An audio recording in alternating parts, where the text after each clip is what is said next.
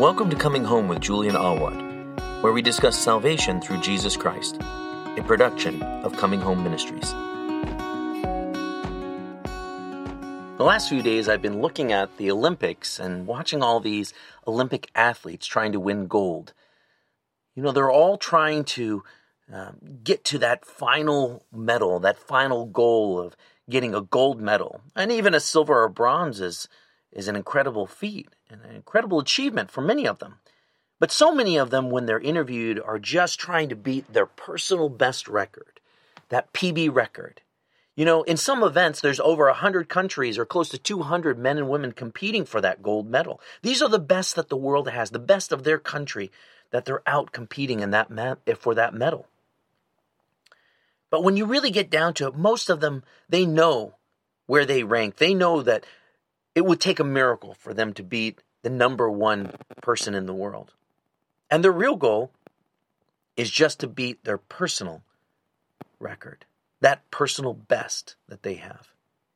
You know, as I walk each day with the Lord, I hear Him calling me to be more like Him each day. I hear Him calling me to a higher level, to a more surrendered place to a place each day where I'm able to have more of Him and less of me.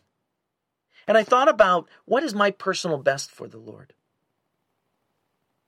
And, and what does it look like to give my personal best? Let's pray. Lord God, I want to thank you for today. I want to thank you for this opportunity to be able to speak with whoever's listening today and to share my heart with them and most of all, Lord, to be able to go through your scripture and to know your word and to understand what it is that you're calling us to do specifically. I pray for all those that are listening, Lord, that their hearts would be soft and that Holy Spirit, you would be the one working on them, calling on them, interceding for, for all of us. And that you would make this, Lord, this word touch somebody and bring them to a place that they haven't been before with you, that they would get revelation of you, whether they have never heard from you before, or whether this is the uh, they they are unsaved and they don't know you, or even for the believer, Lord, that just wants to go deeper. I pray that they wouldn't hear my words, but they would hear your words, Lord. Keep me behind that cross, Lord. In Jesus' name I pray. Amen. You know, athletes have to measure themselves to know whether or not they're improving.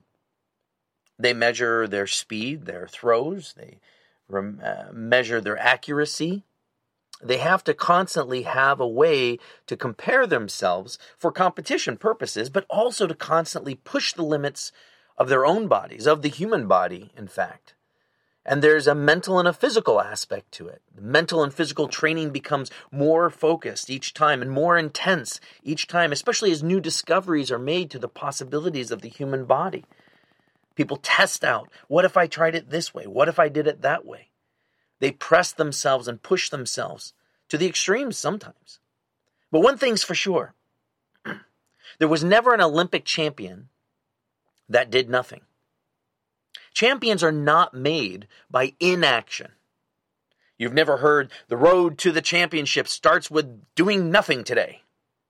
You've never heard that. It starts with action.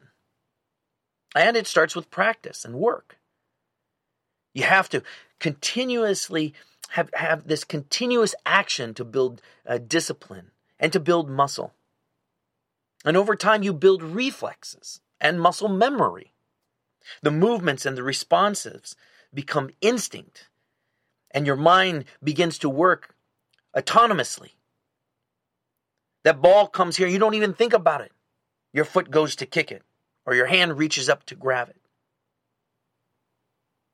As you begin to lean forward, your body automatically compensates.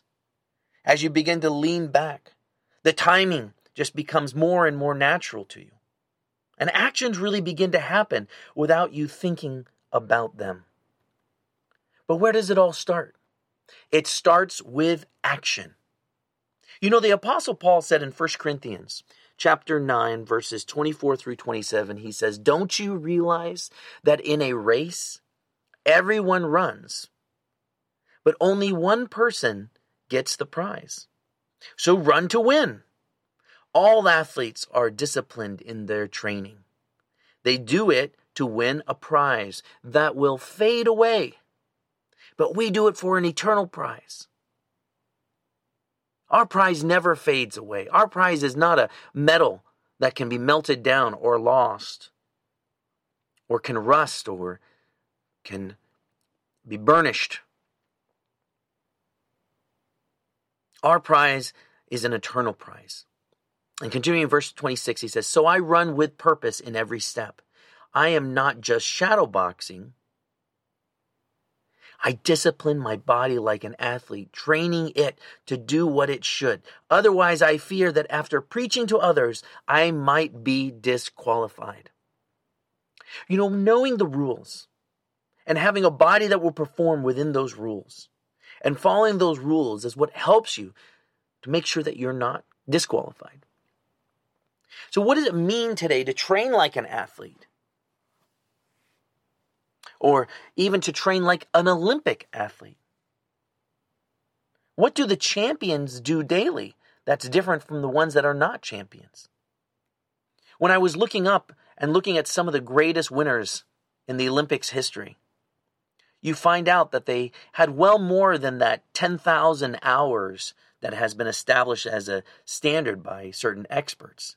Some of them had 15,000 or even 20,000 hours of practice in before they got to the Olympics. And some of them were just young teenagers that had already gotten well over those 10,000 hours in. But what was consistent amongst champions, great champions, gold medal winners, is they put in the time four to six hours a day, practicing three times a day, doing a morning, an afternoon, and an evening set of practices, never missing an opportunity for practice. It wasn't Monday through Friday. It wasn't Monday through Saturday. It was seven days a week. It was on holidays. It was on birthdays. That's what you see a commitment to a purpose. The Bible says about our actions lots of things.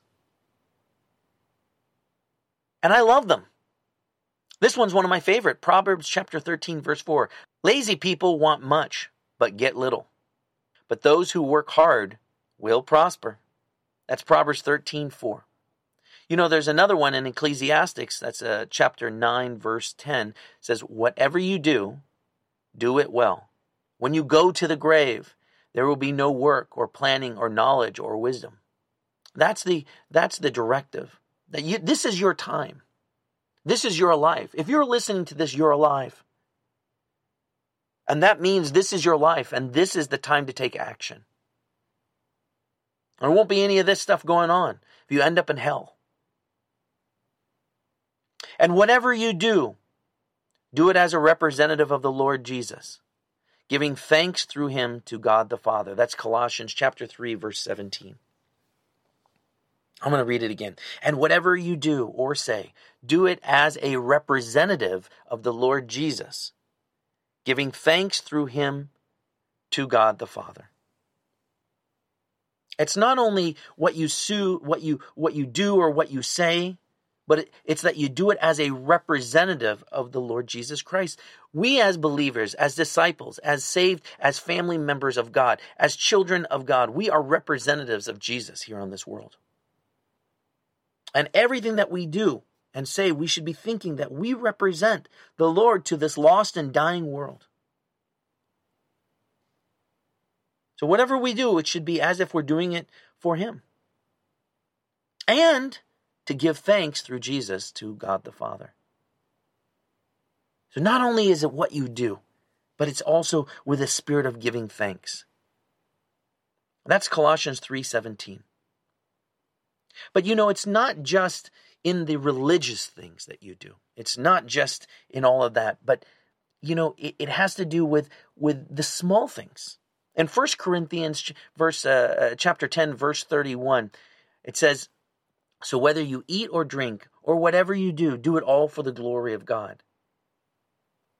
So suddenly we're realizing it's even in how we eat and how we drink, our daily actions what clothes that we wear, how we respond to people, how we respond while we're driving, how we talk to people, how we think about people, where we spend our time, what we do for pleasure, what we do to relax, what our priorities are in everything. So whether you eat or drink or whatever you do, do it all for what? For the glory of God. That's 1 Corinthians chapter 10 verse 31. Do you see that trend? It's not just about, oh, I go to church, or it's not just that one moment when you were helping someone who was in need. And those are good things. But it's in all things, it's in all actions, it's in the mundane and in the extraordinary. It's in the daily discipline and in the ignited moments of fruitfulness as we compete. It's in the monotonous practice, the stretching and the calisthenics. And think about, those things as spiritual things, the spiritual practice, the spiritual stretching, the spiritual calisthenics. And in the moments of heated battle, it's in all moments that we must remember God, engage God, and do it for God. That is our personal best. That is our personal best. And that practice is your prayer time with God every day, never allowing it to be sacrificed for anything. That discipline is in getting into the Word every single day and letting it nourish our body and feed our hunger for the Word of God, to eat that bread of life and drink that everlasting living water. And if you're doing it for the Lord, remember to follow His commandments. Jesus was so clear that we are to put God first and to love Him with every ounce of our being. If we love him, we will be obedient to him and we will follow his commandments. And Jesus, the Holy One of God, the Lamb that was slain before the foundations of the world for you and for me, he said in John 13 34, he said, So now I am giving you a new commandment. Love each other just as I have loved you. You should love each other. Jesus was, was helping us to understand that this goes beyond. This goes beyond just ourselves. We are to love God and put God first. And the output of that, that fruit of knowing Him and following Him, of being intimately close with Him, with not never forsaking our prayer time, never forsaking our Bible time, and making sure our work comes after that prayer time and that Bible time. Not starting at work if we haven't gotten our food in, haven't gotten our drink in with the Lord. Not going to the movies, not getting on the internet, not, not watching television, not getting your news in, not even eating your own food and drink until you have eaten of the Lord each day and allow that, that discipline, that action, then to pour out into love for others. Jesus called people to repentance. Jesus was interested in people knowing the truth. Jesus wanted to see people no longer suffer spiritually and physically. Jesus wanted us to care for one another. Paul addressed the, the Corinthians about actions and about following Jesus' commandment. In 1 Corinthians chapter 10, 33, he says, I too try to please everyone in everything I do. I don't just do what is best for me. I do what is best for others, so that many may be saved. Notice Paul's end goal? What his motivation was? What does Paul, what does winning look like to him? He's out to see people be saved. He's out to see salvation and the kingdom of God expand. And to keep that motivation in check, he says to Timothy, this is his protege, his protege, Timothy. He says in 2 Timothy, a letter to, to Timothy, he says in 2 Timothy chapter 2, verse 15, work hard so that you can present yourself to God and receive His approval. I'm going to say it again. Work hard so you can present yourself to God and receive whose approval? His approval, God's approval. Be a good worker, one who does not need to be ashamed and who correctly explains the word of truth. Work hard so you can present yourself to God and receive His approval. Be a good worker, one who does not need to be ashamed and who correctly explains the word of truth. That's what Paul was telling Timothy to do. To work hard, specifically for God's approval, not for man's approval, not for your spouse's approval, not for your kids' approval, your friends' approval, not even for your own approval, but for God's approval. There even comes a point where you stop judging yourself because you know God is the judge and you want His approval. You want to please Him. So, in whatever you're doing, remember to do it not only for God's approval, but for God. If you're doing it for God and you're following His ways, you're being obedient and following His commandments, that is the road to getting God's approval. If you're a salesperson, sell and do it in a way that would get God's approval and make Him proud. If you're a technician, do it right each time with quality and perfection, as if you were going to hand over the end results to the Lord at the end of the day. If you're an administrator, make sure your work is organized and it's accurate, as if it was for the Lord. If you're a laborer, sweat and do your best, as if you were building something for the Lord. If you're a programmer, do your work and take no shortcuts as if you were coding for God. And no matter what you're doing, no matter what your work is, no matter what your fun time is, make sure it will make the Lord proud of you. Flee from work and activities that are shameful. Flee from work and activities that will support things that God hates.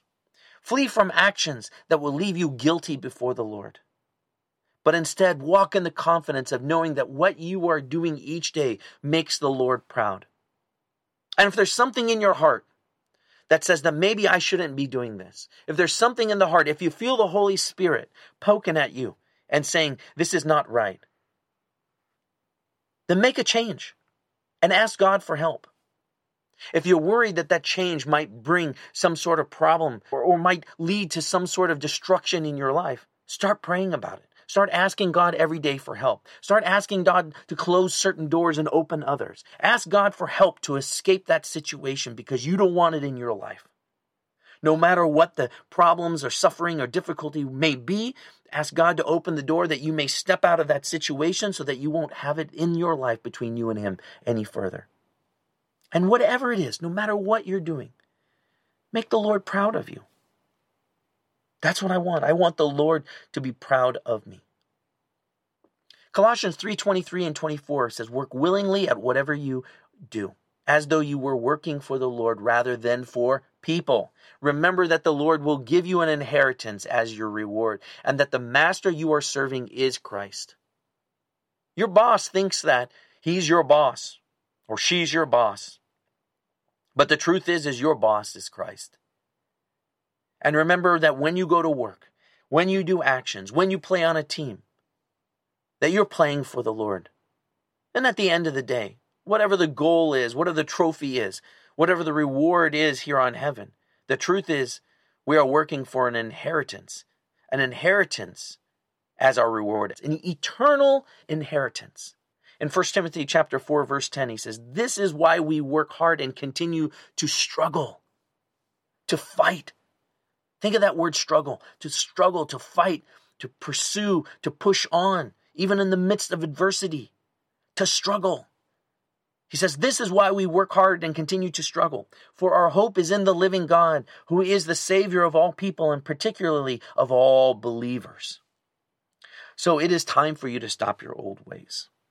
If you're hearing my voice, it's time to stop allowing your television, your device, your phone, or what you watch, or your culture, or the people of this world to determine your action. It's time to set a path forward of action, action for the Lord.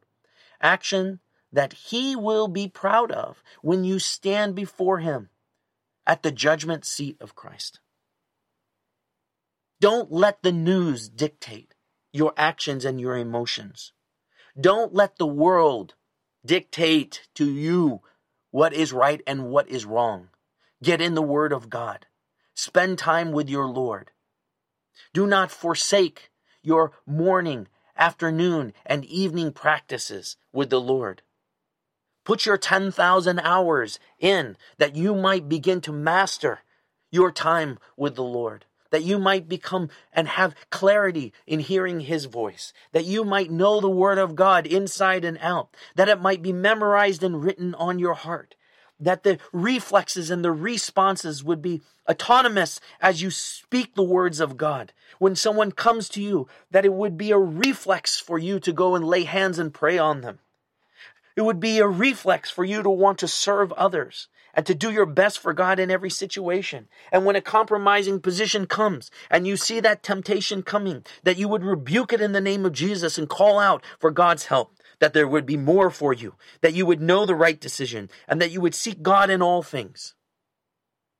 That is where your discipline comes in. That is where your action comes in. That is where your personal best comes in and where you best your personal best each day. That is where the fight and the struggle is. 1 Peter chapter 1, verse 13 through 20. He starts out and says, So prepare your minds for action and exercise self control. Put all your hope in the gracious salvation that will come to you when Jesus Christ is revealed to the world, so that you must live as God's obedient children. Don't slip back into the old ways of living to satisfy your own desires. You didn't know any better then, but now you must be holy in everything you do, just as God who chose you is holy. For the scriptures say, You must be holy because I am holy. And remember that the Heavenly Father, to whom you pray, has no favorites. He will judge or reward you according to what you do. So you must live in reverent fear of Him, doing during your time here as temporary residents. For you know that God paid a ransom to save you from this empty life you inherited from your ancestors, and it was not paid with mere gold or silver or cash, which loses its value. I stuck that word cash in there. It says, with mere gold or silver, which lose their value. It was the precious blood of Christ, the sinless, spotless Lamb of God. God chose him as your ransom long before the world began. But now, in these last days, he has been revealed for your sake. No matter what you are doing, make sure it will make the Lord proud of you. Because as you heard, that even Peter wanted people to know that no matter what this is verse 20 that God chose him at Jesus, him being Jesus as your ransom long before the world began. But now in these last days, he has been revealed for your sake that no matter what your life looks like now, no matter what you do day in and day out, one true thing, one thing is true. We are called to live holy lives, set apart for God in all things. Verse 20 again, God chose Jesus as your, it says him, Jesus, as your ransom long before the world began. But now in these last days, he has been revealed for your sake. 2 Timothy chapter 1 verse 9 I'll end with this. For God saved us and called us to live a holy life. He did this not because we deserve it, but because that was his plan from before the beginning of time to show us his grace through Jesus Christ. Excuse me, to show us his grace through Christ Jesus. You are called to a holy life, full of grace, mercy, and God's glory. He saved you for that specific reason.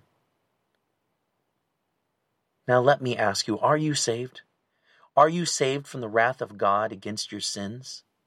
If you've never repented and given your entire life to God, right now is the time to take action. It all starts with action and taking a step of faith. Jesus is waiting for you. And it'd be my honor to share the gospel with you today. If you want to start serving Jesus today, first consider have you surrendered your life to Jesus as your Lord and Savior from your sin? From sin, because we are all sinners. As it is written, there is no one righteous, not even one. That's Romans 3:10. For all have sinned and fallen short of the glory of God. That's Romans 3:23. We have to admit that we are sinners and in need of a savior. All of us, all of us have to do that. God is calling all men and women to repentance. That means not only to ask for forgiveness, but to turn and go the other way from our sins, to forsake our sins. I heard an evangelist once say, it's like trying to offer the cure for cancer to someone who thinks that they're healthy. They have to know that they have cancer. And if they finally realize the seriousness of their situation that they have cancer and they're about to die, when you offer them the cure, they'll grab it and take it from you as quickly as possible. You have to understand that you have a cancer which is called sin. And the wages of sin is death. That's what Romans 6:23 says. But the gift of God is eternal life in Christ Jesus our Lord. Romans 6:23. But God demonstrated this is what he did. He got, God demonstrates his own love for us in this that while we are still sinners, Christ died for us. It's Romans 5 8. Jesus wants you just as you are. He doesn't need you to fix yourself up first. He's the great physician who heals us and fixes us up. He's the one who changes us from the inside and out. All you have to do is go to Him today, just as you are. So I'm calling you. If you're hearing my voice, turn your back on sin today. Call out to Jesus to save you and trust in Him for salvation. If you declare with your mouth that Jesus is Lord and believe in your heart that God raised him from the dead, you will be saved. For it is with your heart that you believe and are justified, and it is with your mouth that you profess your faith and are saved. So just call out today in your heart. If you want to follow the Lord, but you don't know what to pray, just repeat after me God, I know that I'm a sinner and that the wages of sin is death. I believe that you sent your Son, Jesus Christ, as a payment for my punishment. I declare that Jesus is my Lord and profess my faith for salvation through the death and resurrection of Jesus. Thank you for your grace, forgiveness, peace, and gift of eternal life. Amen. If you prayed that prayer, your next step is to dig into the Word of God. Get a physical Bible and download the Bible app on your phone. Read it every day without excuse. Look for a Bible focused church to get connected with other believers that will help you grow in the Lord. In Jesus' mighty name, amen. Fill my heart with your love. Help me share it with my brothers.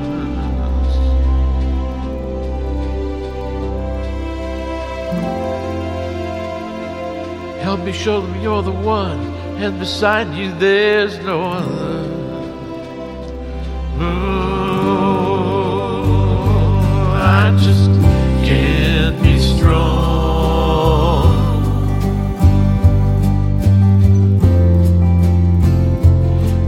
For a day, even for an hour.